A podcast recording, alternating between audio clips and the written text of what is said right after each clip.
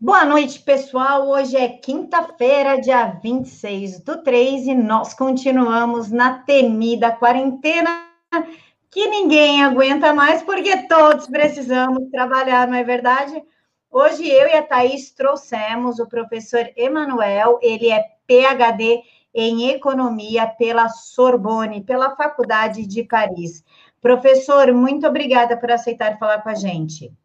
Eu que agradeço a participação. Estamos aqui para informar, para esclarecer, uma vez que a ciência faz parte desse processo, que é esclarecer a todos o que está acontecendo, quais os fatos e como as coisas acontecem no mundo real e passo a passo. Então, estamos aqui para colaborar. Eu sou mais um desses que colaboram. Estamos aqui, gente. Thaís? Boa noite, professor Emmanuel. Bem-vindo ao Direto aos Fatos. Obrigado. Hoje já vou começar com a minha pergunta, porque a Camila já te apresentou, e a gente tem visto aí essa polêmica, né, entre governos, governadores, aí vem os militantes e os especialistas, né, que entendem sobre tudo. E eu queria te perguntar o seguinte: quando os governadores tomaram a decisão de fechar os comércios e fábricas, etc., o presidente tinha tomado uma decisão contrária. O que isso afeta a vida econômica da população? Bom, estão conseguindo me ouvir normalmente, tranquilo? Pronto. O que acontece? Na vida normal das pessoas, na vida normal do cidadão, inicialmente a quarentena ela teve por motivo resguardar as pessoas de um contágio, de uma doença que ninguém percebia e ninguém sabia direito o fenômeno que ela representava. Então, é normal que, do ponto de vista econômico, você tenha precaução. Os mercados financeiros caíram, o mundo todo parou, de alguma forma. Mas é o seguinte: cada país tem um comportamento diferente com relação ao vírus. Ele é mutante.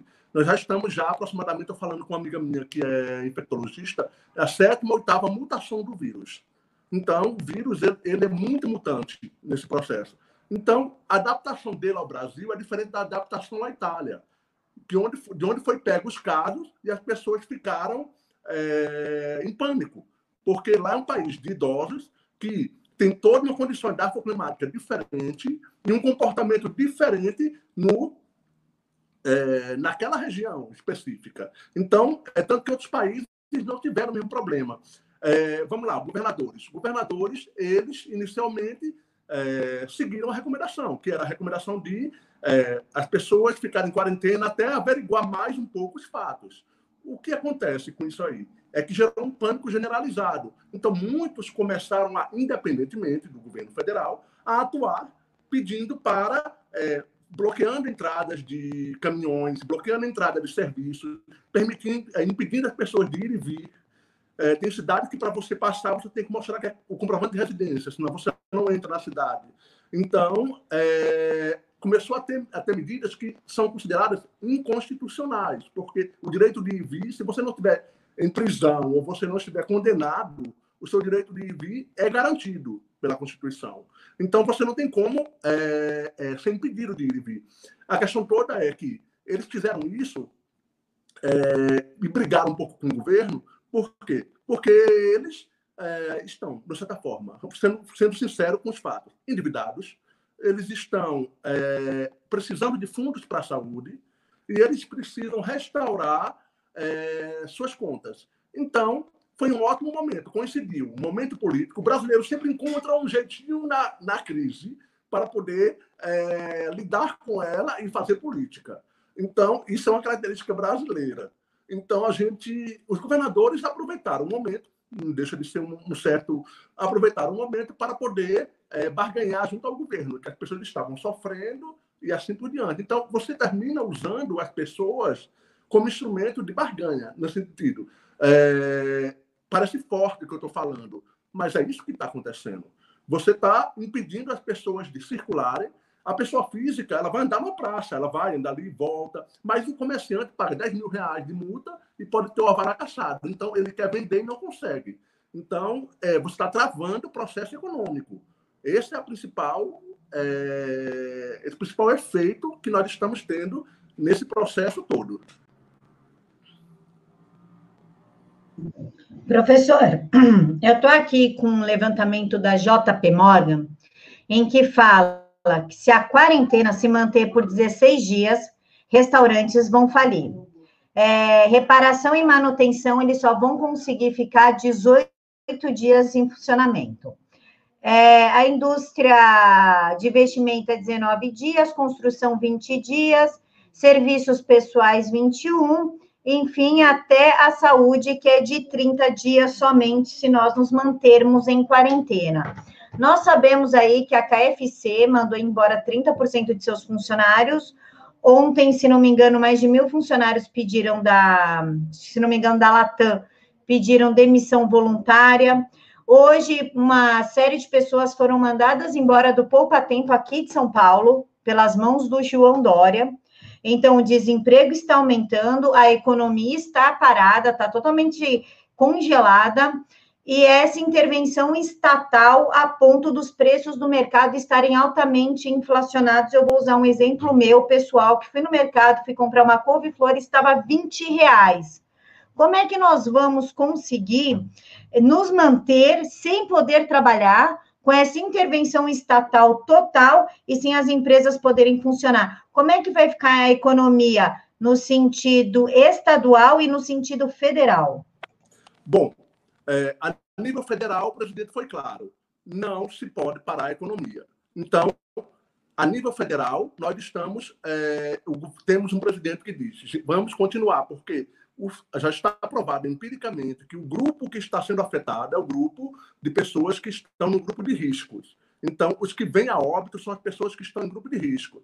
E 80% da população, vários infectologistas já falaram, e tudo, 80% da população não desenvolve sintomas ou tem apenas resfriado. Então, uma quarentena vertical seria uma opção. A questão toda é que há uma unificação entre todos os governos e estados, governos estaduais e municipais, para não liberar as pessoas ainda. Então, é como se eles não confiassem no governo, é como se eles quisessem se descolar do governo. Isso não é correto do ponto de vista do Estado de Direito, porque você precisa resguardar o direito do cidadão. E mais, a nível de empresa, as empresas precisam fazer contas. As pessoas confundem muito economia com empresas ganhando lucros. Esse é o problema. A ideologia de esquerda nas universidades ensinou as pessoas que economia só são empresas ganhando lucro, só são empresas lucrando e em cima do trabalhador, o que não é verdade. No momento em que você tem que ter assistência à saúde pública para as pessoas que estão sofrendo de uma pandemia, você está usando recursos que são limitados. Por isso, a briga dos governadores por recursos. E esses recursos, eles são de características econômicas. Então, nunca deixou de ser econômico. A economia eu tenho recursos limitados, eu sou um gestor e eu preciso direcionar esse dinheiro de forma a que todos sejam atendidos da melhor forma possível. Não quer dizer que todos vão ser atendidos como eles querem. É da melhor forma possível, porque todos precisam estar bem, a gente chama alocados, ou seja, na melhor situação possível diante dos recursos. E mais, reclamam muito que as empresas estão impedidas devem ficar dessa forma e o governo deveria dar dinheiro para todas as pessoas. O Estado brasileiro não tem condições de gerar essa quantidade de dinheiro. Vamos gerar o que chamamos de imposto inflacionário. Então, a gente precisa voltar à atividade econômica. Nós estamos construindo a casa do reboco ainda. Estamos reformando a nossa estrutura fiscal, estamos reconstruindo nossa infraestrutura. O ministro Tarcísio está aí trabalhando em cima disso. Então, Tarcísio Freitas. Então, não temos como, em modo algum, parar. Os Estados Unidos podem parar, se quiser, deixar 20 dias, um mês, todo mundo parado, porque o capital humano dele e a estrutura que ele tem física suporta e tem poupança suficiente. Poupança, imagine, renda suficiente de alta especialidade, capaz de suportar um momento de preços variando, momentos de oscilações na Bolsa e assim por diante. Nós não temos esse capital ainda, nós estamos conquistando ele agora. Esse era o problema principal. Então, parar comércio, parar loja, você vai frear economias municipais, economias estaduais. Os estados e os municípios serão os mais implicados nesse processo. Não é o governo federal. Porque é o seguinte, eu confio na equipe que está lá. Paulo Guedes, ele é excelente. A projeção do déficit esse ano era menos 124 bilhões. Se não tivesse acontecido o coronavírus, talvez chegássemos a menos 90. Olha como é ineficiente nesse sentido. Agora vamos chegar a menos 200 com o gasto do governo, liberado para estados e municípios. Mas a equipe, o problema não é menos 200, o problema é quem está gerenciando esses menos 200, que é a equipe governamental, é Paulo Guedes, é a equipe econômica, e ela é muito boa. E ela vai saber fazer o retorno. Os estados, não. Porque quem governa tem uma ideologia, tem uma lógica. E ele vai ou gastar mais ou gastar menos. Então, a propensão que eles gastem mais é muito maior. E começa em 2021, após uma eleição que vai ser exaustiva, que demanda recursos, provavelmente com problemas de endividamentos muito sérios. Então, é essa questão de parar a economia, porque eles não estão arrecadando. Entendeu? Então, essa é a questão toda por trás do processo econômico. Professor, o Selmo, eu quero te fazer duas perguntas. Uma vem do chat, né? O nosso quem nos assiste, o Selmo, está perguntando: professor, boa noite. O Banco Central enviou 1 trilhão aos bancos hoje. Como isso afeta a vida do cidadão comum? E aí eu já aproveito e já faço a minha pergunta, que é em relação ao G20, que manda, que vai, os países mais ricos vão injetar 5 trilhões de dólares na economia global, mas a gente sabe que isso tem um custo depois. Você pode, assim, explanar um pouquinho isso para a gente, por favor? O envio de 1 trilhão aos bancos, normalmente, esses 1 trilhão aos bancos não são envios de presentes. Primeiro, não é presente. O governo nunca presenteia ninguém com... Tem alguém sempre pagando. O primeiro que paga é o contribuinte, pelo processo. Não existe um presente. E outra coisa, são demandas dos governadores. Se vocês olharem, só no Nordeste, 70%, eu olhei a descrição do que o presidente colocou no seu próprio Twitter, 82,2 bilhões vão só para o Nordeste. 72% desse valor é crédito. Eles pediram empréstimo, eles querem crédito, eles querem renegociações, eles querem que o governo... O governo está liberando 16 milhões para um estado. Alagoas pediu um crédito específico para ele, o estado de Alagoas. Então, o que é que o governo vai fazer? Vai liberar esse dinheiro, vai mandar para o banco, para que o estado possa... É um crédito específico para aquele estado. E o estado vai poder acessar e parcelar isso em diversas prestações. Então, esse envio de 1 trilhão para os bancos é justamente para fazer face a esse processo, que vai cobrir as despesas que os estados possuem, porque eles tomam empréstimo nos bancos comerciais e nos bancos oficiais, BNDES, BNB, Banco do Nordeste, e assim por diante. Então, é um dinheiro que faz parte da base monetária. Como estamos avançando na dívida de menos 124 para 200, então estamos assumindo que estamos gerando 80 bilhões a mais, e que são enviados via crédito. Então, fora o que o governo já tem em caixa, porque ele já tinha uma reserva em caixa, que existiam fundos. Então, ele reforçou fundos e assim por diante. Então, é um processo em que esse dinheiro, porque o pessoal pensa assim, enviou para os bancos, está financiando o banco, deixando o banqueiro rico. De maneira nenhuma, esse dinheiro vai ser direcionado para aquele estado. Por isso que ontem, aquele canal lá, que fala muito contra o presidente, ele chegou e falou, e deixou claro, que o presidente não estava cumprindo os acordos com os governadores. Claro que ele precisa ter um tempo, porque são contratos de empréstimos, são dívidas que os estados e municípios estão contraindo.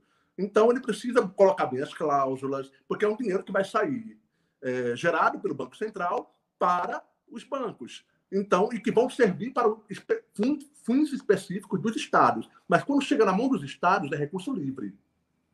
Porque eu não tenho mais a lei de responsabilidade fiscal valendo. Enquanto vigorar a lei de calamidade pública, até 31 de dezembro, o equilíbrio fiscal não é mais necessário.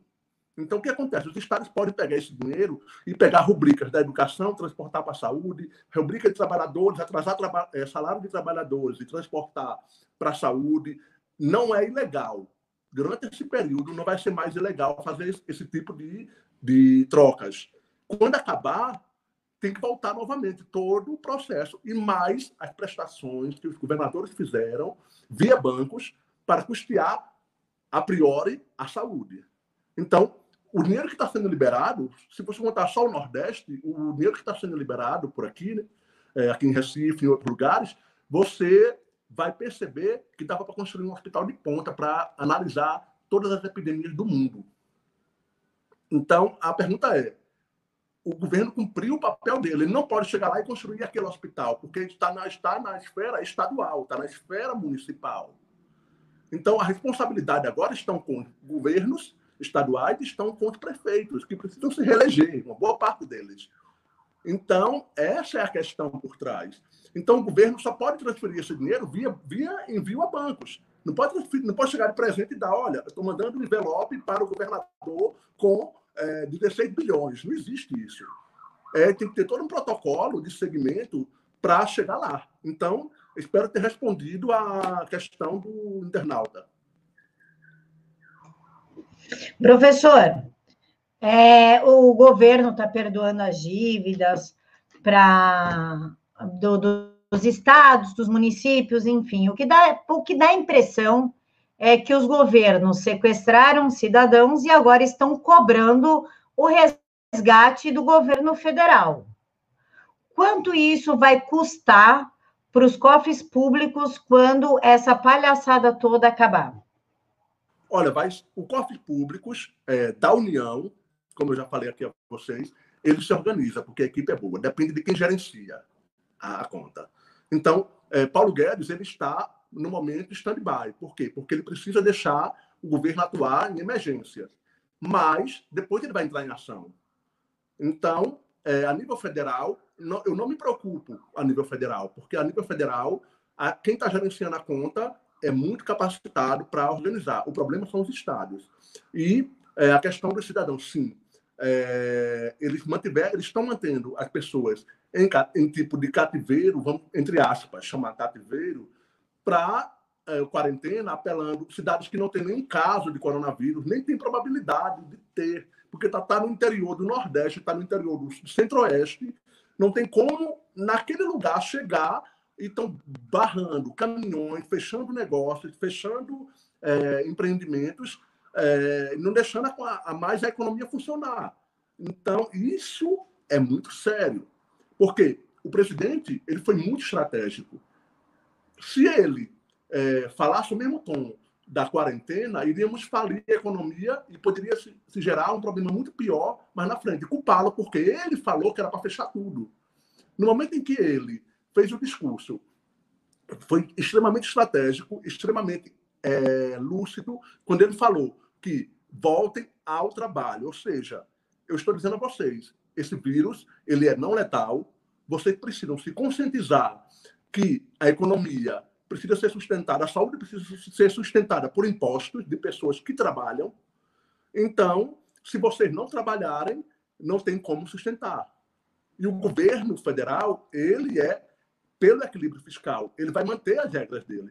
Então, o problema são os governos estaduais, porque quem comanda as finanças tem uma ideologia por trás. O problema é quem você coloca nas finanças, quem você coloca no comando daquele dinheiro. Então, sim, as pessoas estão, os governos estão mantendo a quarentena até que o governo cumpra com todas as suas obrigações prometidas em reuniões com os governadores e municípios. Os municípios do Nordeste receberão 100 milhões de reais. A ser dividido, não especificou critérios. Imagino que vai ser enviado, faz parte desse 1 trilhão enviado a bancos. Então, eles vão receber, mas eles vão poder usar em rubricas, não tem lei de responsabilidade fiscal, eles podem usar em rubrica que quiser. Você não tá forçado a usar somente na saúde. Eles prometem usar na saúde. Promessa é uma coisa. Você promete um namoro, mas você não cumpre o namoro. Então, essa é a questão que está por trás. Expectativas. Então, o presidente tirou de si a culpa de ter milhões de desempregados no Brasil. Foi extremamente estratégico. Ele tem que dizer aquilo mesmo. Ele tem que falar aquilo mesmo. Porque o Brasil está construindo sua estrutura. Nós não temos a estrutura dos Estados Unidos. Nós estamos reformulando ainda. Estávamos começando a andar. Então, nós não podemos brincar de quarentena horizontal como a Itália pode brincar.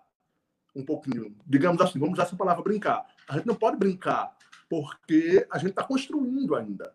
Então, esse é o problema principal. E as pessoas, infelizmente, compraram pânico. Elas mesmas criaram suas próprias prisões. Elas aceitaram, elas ficaram com medo. Chega para um cidadão comum, imagina uma favela. Um quartinho de favela tem 10 pessoas dormindo, empilhadas uma na outra. Estão todos em quarentena e não chega água para lavar as mãos.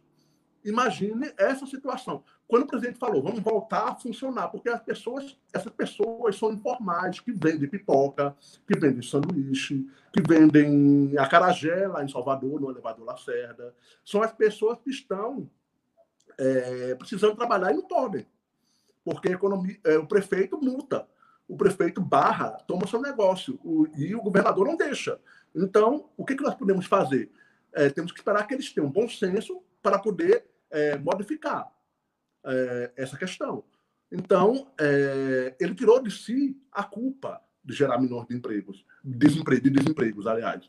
Então, foi uma estratégia imensa, ele está correto, porque ele não pode ser responsável por uma coisa que ainda está sendo construída e está sendo desconstruída por uma ideologia e políticas oportunistas. Essa é a questão. Querem, através de políticas oportunistas, minar o governo federal. Só que o governo federal ele é bastante esperto, a equipe econômica ela é muito boa, e estamos com a equipe... Nunca tivemos um ministério tão bem preparado. Então, dificilmente vamos ter problema nesse sentido. Estratégia é o que não falta ao capitão, vamos falar dessa forma. Não falta estratégia para ele. Militar sabe usar estratégia, e foi a melhor estratégia.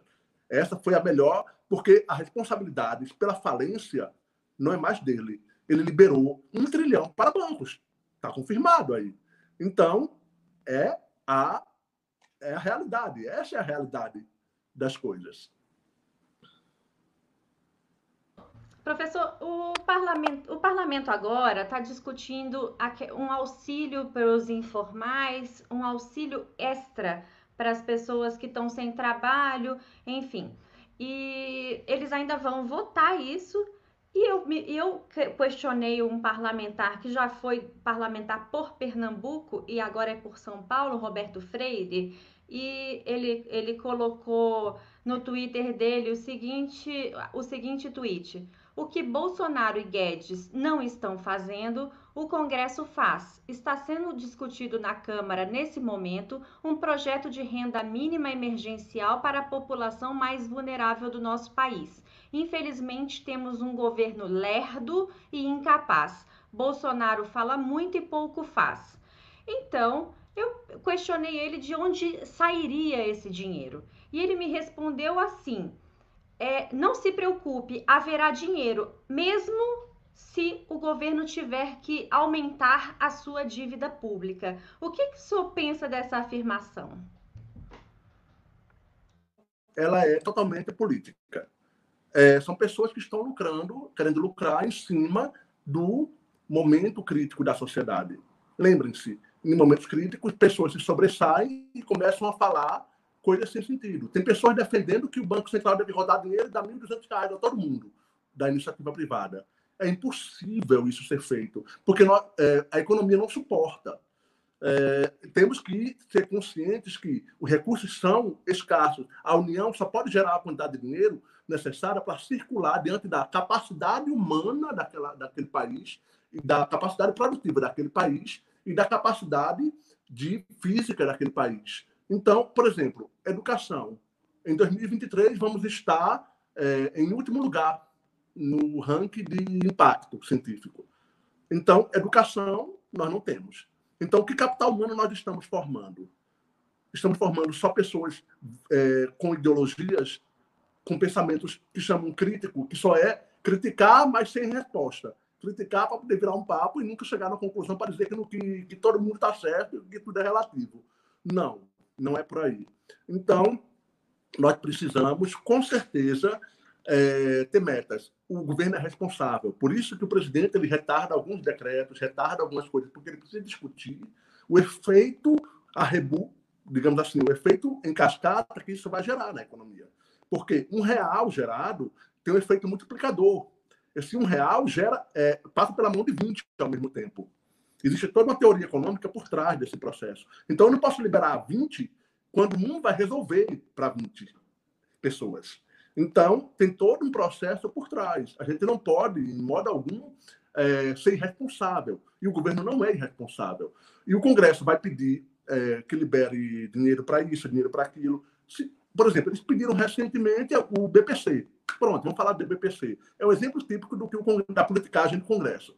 Eles fizeram aquilo, mas não tem suporte para da União, do recurso do dinheiro da União, para fazer face a isso. Então, o Tribunal de Contas bloqueou. Então, eles podem aprovar leis. Mas, se não tem suporte em recursos para isso, não adianta. Você pode fazer a melhor lei do mundo, mas, se não tem recursos, você não tem como aplicá-lo, mesmo estado de calamidade pública. Porque, após o estado de calamidade pública, o governo vai ter que arcar com todas as suas rubricas e mais o dinheiro, porque o governo ele vai virar credor dos estados e municípios. Então, ele está doando agora, não é uma doação, não é um presente. Ele vai receber tudo isso em prestações. Os estados, achando que estão lucrando, ganhando presente agora, é que estão se comprometendo, mais ainda. Então, e o Congresso liberando leis como essa, muitas delas não têm respaldo na contabilidade do Tesouro Nacional, não tem respaldo no próprio processo de geração de dinheiro. Então, não adianta. Vão gerar inúmeros processos, vão gerar inúmeras leis, vão gerar inúmeros projetos de leis. O que não falta é leis lá no Congresso, o pessoal querendo, um querendo liberar tanto, outro querendo aumentar o salário mínimo para R$2.000, para R$3.000. Então, isso aí são mundos de fantasia, são pessoas que não tocaram nas finanças públicas. Porque no momento que elas tocam nas finanças públicas, elas entendem, na verdade, onde está o buraco, onde está o problema, de fato. Então, responsabilidade. Até agora, o mais responsável, o governo que está mais responsável é o governo Jair Messias Bolsonaro. Nós estamos com responsabilidades sérias sobre contas públicas, mesmo no estado de calamidade pública. Ele podia apertar o acelerador, fazer o que quisesse, mas teríamos inflação. O problema é a inflação que geramos. Então, já vai ter uma inflação porque todo mundo está em cima dos produtos, achando que vai ter uma crise. E vamos ter agora uma inflação gerada pelo... Se esse dinheiro fosse liberado assim à toa para todo mundo, por exemplo, R$1.200 para todo mundo, além da inflação que já existe pela forte demanda, somaríamos uma inflação de um dinheiro extra que foi gerado. E quando você sabe que tem dinheiro sobrando por aí, se você é um comerciante, a pessoa não vai comer 2 pratos de comida. É uma coisa, isso é fato. Se você ganha o dobro de salário, você não vai comer 2 pratos. Então, o comerciante vai ter que ganhar um pouquinho desse dinheiro aí. Então, gera um efeito inflacionário somado à inflação que já existe. Então, teríamos um aumento nos produtos que atualmente, já seria de 20% a 30% no preço. Papel higiênico subiu 500%. Então, para termos uma ideia da coisa, álcool em gel 200%. Então, o que acontece? Somaríamos isso a um dinheiro extra que todo mundo sabe que tem, que está garantido, que é dado pelo governo. Então, as pessoas começam a cobrar uma parcelinha desse dinheiro. Então, isso se chama inflação. Responsabilidade diz o seguinte: quanto eu libero para que não gere esse efeito nas pessoas e as pessoas passem a consumir feito loucas e achando que estão ricas, achando que ganharam. Porque crédito não é dinheiro, crédito é dívida. As pessoas confundem crédito com renda. Renda é o seu consumo presente, é o seu salário. Se você não tiver ele, não adianta você ter a linha de crédito que quiser, você não vai ficar inadimplente. Então, essa é a questão principal. Professor, primeiro eu vou responder aqui para o Ledo Gero, que ele perguntou o que é o isolamento horizontal e vertical.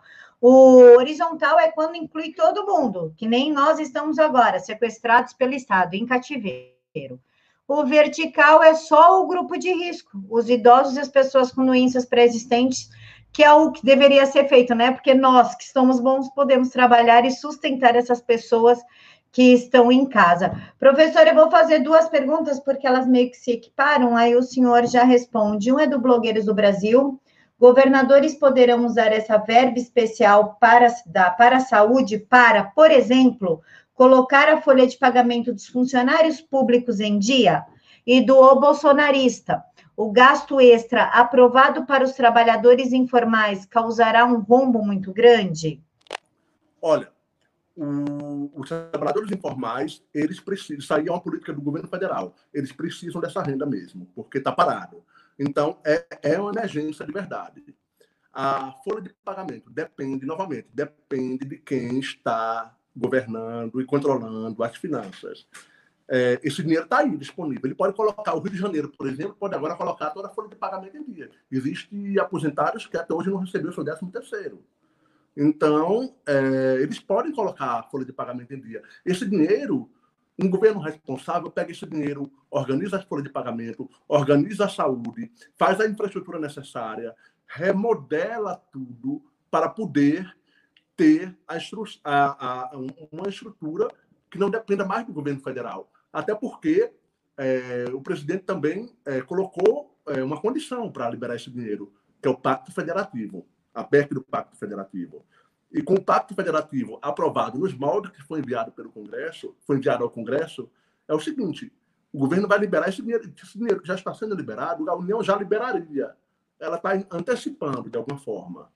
E o que acontece? E vai liberar um pouco mais. Porque a partir de 2026, a União está proibida constitucionalmente de ajudar estados e municípios. Então, está lá um artigo da lei, eu não sei qual é o artigo específico, mas a partir de 2026, a União não pode mais ajudar. Então, eles estão recebendo esse dinheiro. O gestor é que sabe o que fazer com esse dinheiro.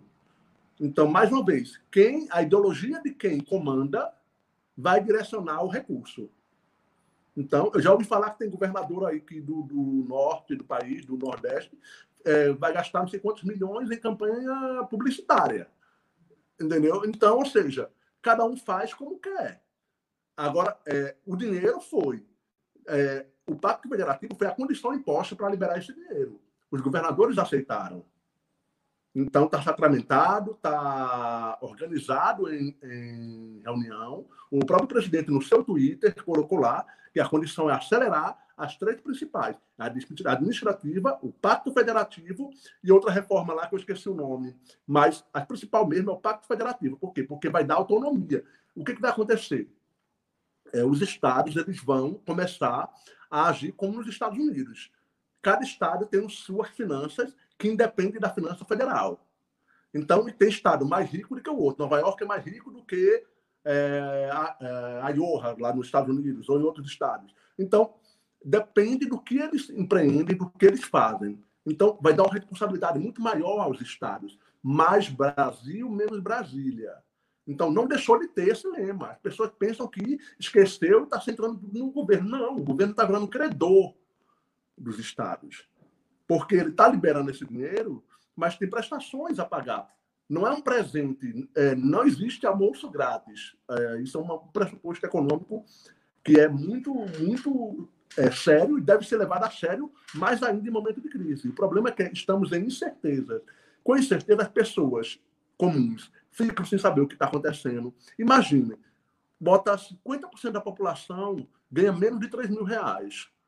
Então, imagine as pessoas que estão lá na Rocinha, na comunidade da Rocinha, as pessoas que estão nos bairros mais humildes, eles estão sem acesso à informação. Então, o que eles veem é um pânico. Então, as pessoas se retraem, o mundo se retrai, o Brasil se retrai, no momento em que ele ainda está construindo as suas bases. Então, isso é muito sério. Se não voltarmos a produzir novamente, vamos ter uma crise sem precedentes. Então, essa é a questão por trás de todo esse processo. Professor, para terminar, o FMI está prevendo uma recessão global agora para 2020. O Brasil estava se recuperando dos roubos, das fraudes, dos saques, né, que a gente passou durante os 16 anos de governo esquerdista. O senhor acha que o impacto social dessa pandemia vai ser muito maior do que o impacto econômico no Brasil?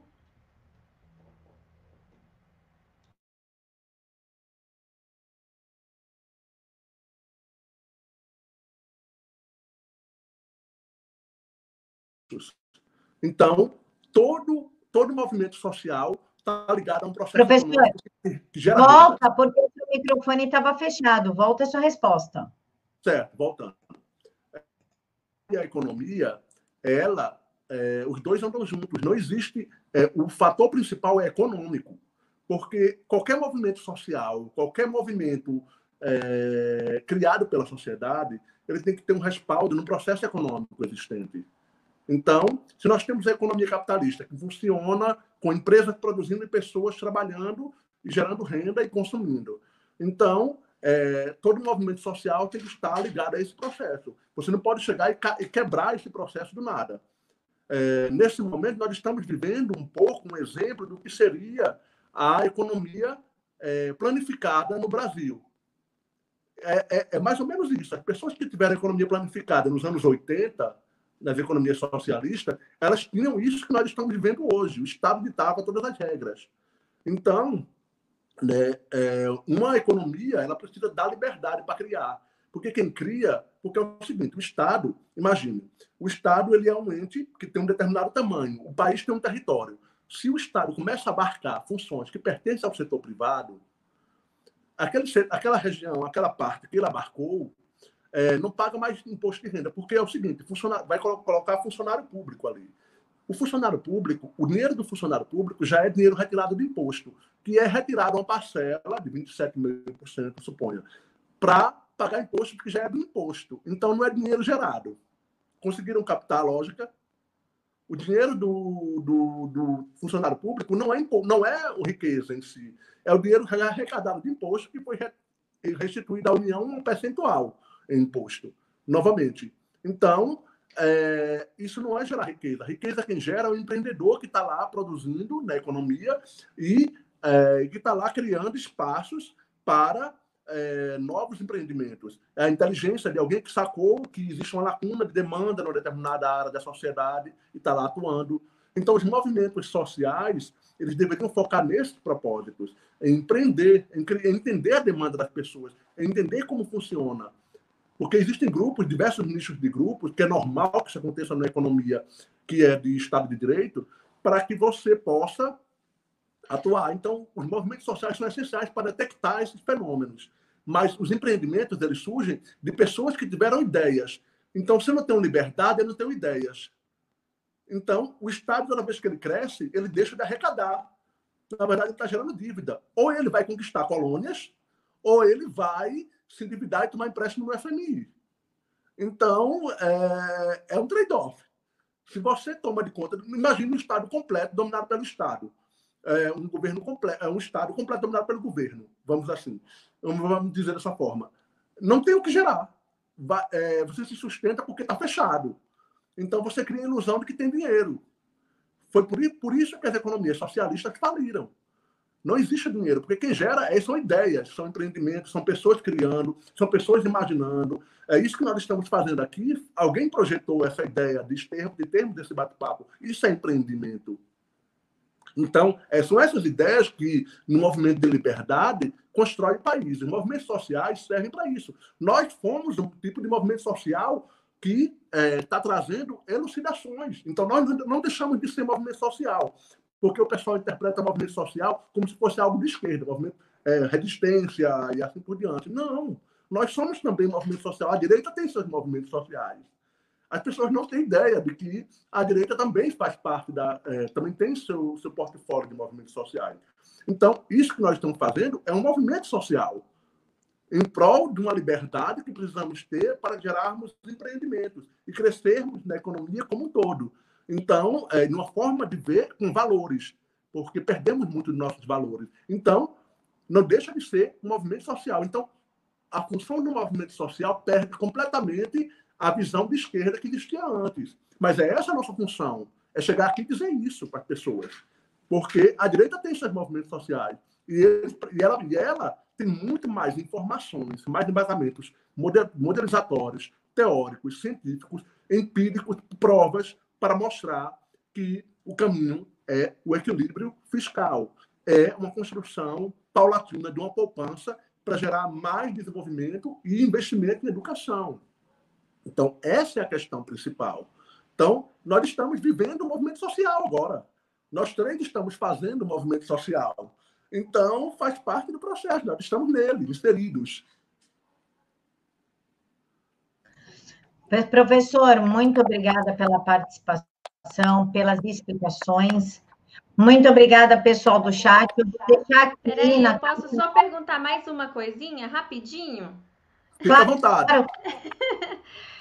É que eu estou assim, minha cabeça está fervilhando aqui para te perguntar das relações Brasil e China. A gente tem eles compram muito da gente e a gente compra muito deles. Você acha que agora essas reuniões de governadores separado, longe do presidente, com o embaixador da China, você acha que isso vai dar algum impacto no governo ou não? Ah, porque no médio e longo prazo isso não se sustenta. São justamente ações políticas. É como se fosse criando um contraponto. É como se quisessem criar uma imposição paralela. E isso não se sustenta, porque quem constrói o governo é a população, quem elege é a população, quem referenda nós estamos num Estado de direitos. Então, somos nós que escolhemos quem vai nos governar. Então, isso não se sustenta. É somente discurso demagógico. É muito bonitinho você chegar lá e prestar solidariedade. Os Estados do Nordeste fizeram isso recentemente. É o Consórcio Nordeste. Eu chamo de consórcia, porque é tipo uma sósia de um governo que não existe, porque não tem respaldo em canto nenhum. E prestar homenagem, dizer que eles foram brilhantes. Brilhantes, quem espalhou a epidemia no mundo, brilhantes, que todo ano tem um vírus saindo de lá. A gente precisa entender que fenômeno é esse. Por que isso acontece? Todo ano nós temos um vírus saindo de lá. Então, o ano que vem vai ter outro. Então, como é que a gente organiza isso? É uma questão que todos nós devemos pensar. E as nossas relações comerciais é uma coisa. O efeito das relações comerciais frente ao mercado financeiro é muito pequeno. Olha só. O PIB do Brasil está o quê? 6, 7 trilhões de reais. O mercado financeiro gera 10 vezes mais no mesmo ano. Então, o processo, mas o volume de dinheiro está no mercado financeiro. As relações comerciais dependem de vantagens comparativas. Ou seja, eu vou exportar porque eu tenho produtos que o outro precisa. Então, eu estou ganhando com isso. Eu, momentaneamente, aumento minha função de produção. Mas isso não quer dizer que eu dupliquei meu PIB. O efeito da balança comercial, na verdade, é muito pequeno o impacto. Então, eu espero que eu tenha respondido a sua pergunta. Mas se tiver alguma dúvida, pode perguntar novamente, que estou aqui para responder. Não, por hora respondeu, mas eu agora tenho seu contato, agora você não se livra mais de mim. Certo, e fique à vontade, quando precisa. Esclarecer no que for necessário. Pessoal, então é isso, eu vou deixar aqui na caixa de informações o Twitter do professor, porque aí qualquer coisa vocês clicam, vão no Twitter dele, deixa mensagem, segue, e todo dia ele está postando alguma coisa referente à economia de uma forma mais abrangente. Professor, muito obrigada por aceitar falar conosco. Eu que agradeço essa oportunidade, estou à disposição. Precisando, estou aqui. Somos os movimentos sociais da direita transformando o Brasil. É isso, pessoal. Até a próxima. Até a próxima. Tchau, pessoal. Fiquem com Deus. Tchau, gente. Tchau.